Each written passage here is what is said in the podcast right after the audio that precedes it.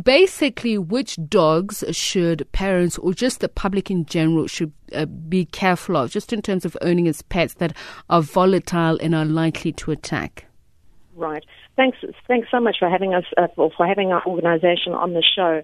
Um, I think the long and short answer to that is all dogs.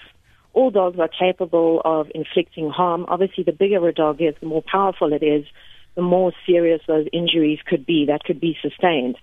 And no child, um, I would go so far as to say no child under the age of 12 should be left unsupervised with dogs. This particular incident, uh, you know, but by the sounds of things, the child was not unsupervised. They were with their parents, and it went terribly, terribly wrong.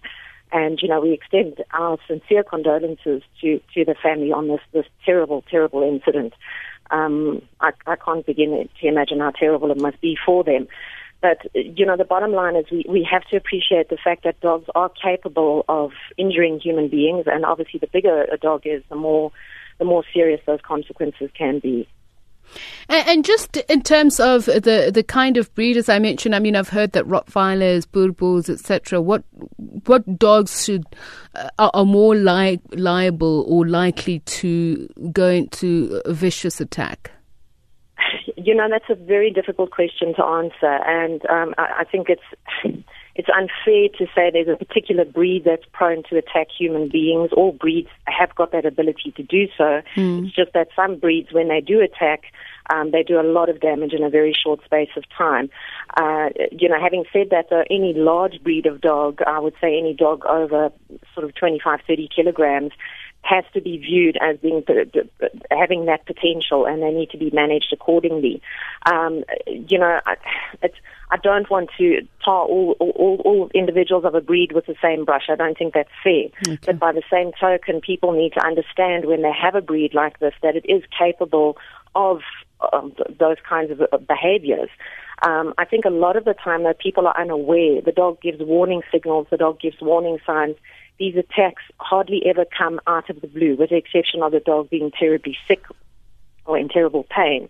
There's often warning signals that come along, and the average person uh, just doesn't notice them. Or what are those signals? Them. You know, that would be um, obviously the dog vocalizing or growling towards a, a member of the household or towards a, a, human being per se. And unfortunately, what we do, our instinct when a dog growls, is to punish them for growling. But what we're doing there is we're, rem- we're removing the dog's warning system.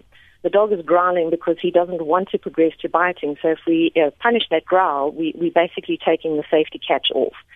And what should happen when a dog growls, obviously the human should should stop whatever it is that they're doing to avoid getting hurt. But then that situation should be thoroughly analyzed to establish what caused the dog to growl in the first place, and then take appropriate actions to ensure that the dog never feels the need to be aggressive again. You know, we we also have. Um, poor breeding plays a large role in this, where the dogs are not selected for the correct temperament and the correct behavior. Uh, people often want aggressive dogs to look after their property, but aggressive dogs are going to behave aggressively. That's exactly, uh, you, you, know, why they got mm. them in the first place. And, you know, if a person has a very aggressive dog guarding a property, that's a massive responsibility to ensure that that dog never hurts a person um, that it wasn't supposed, you know, that it was an unprovoked attack.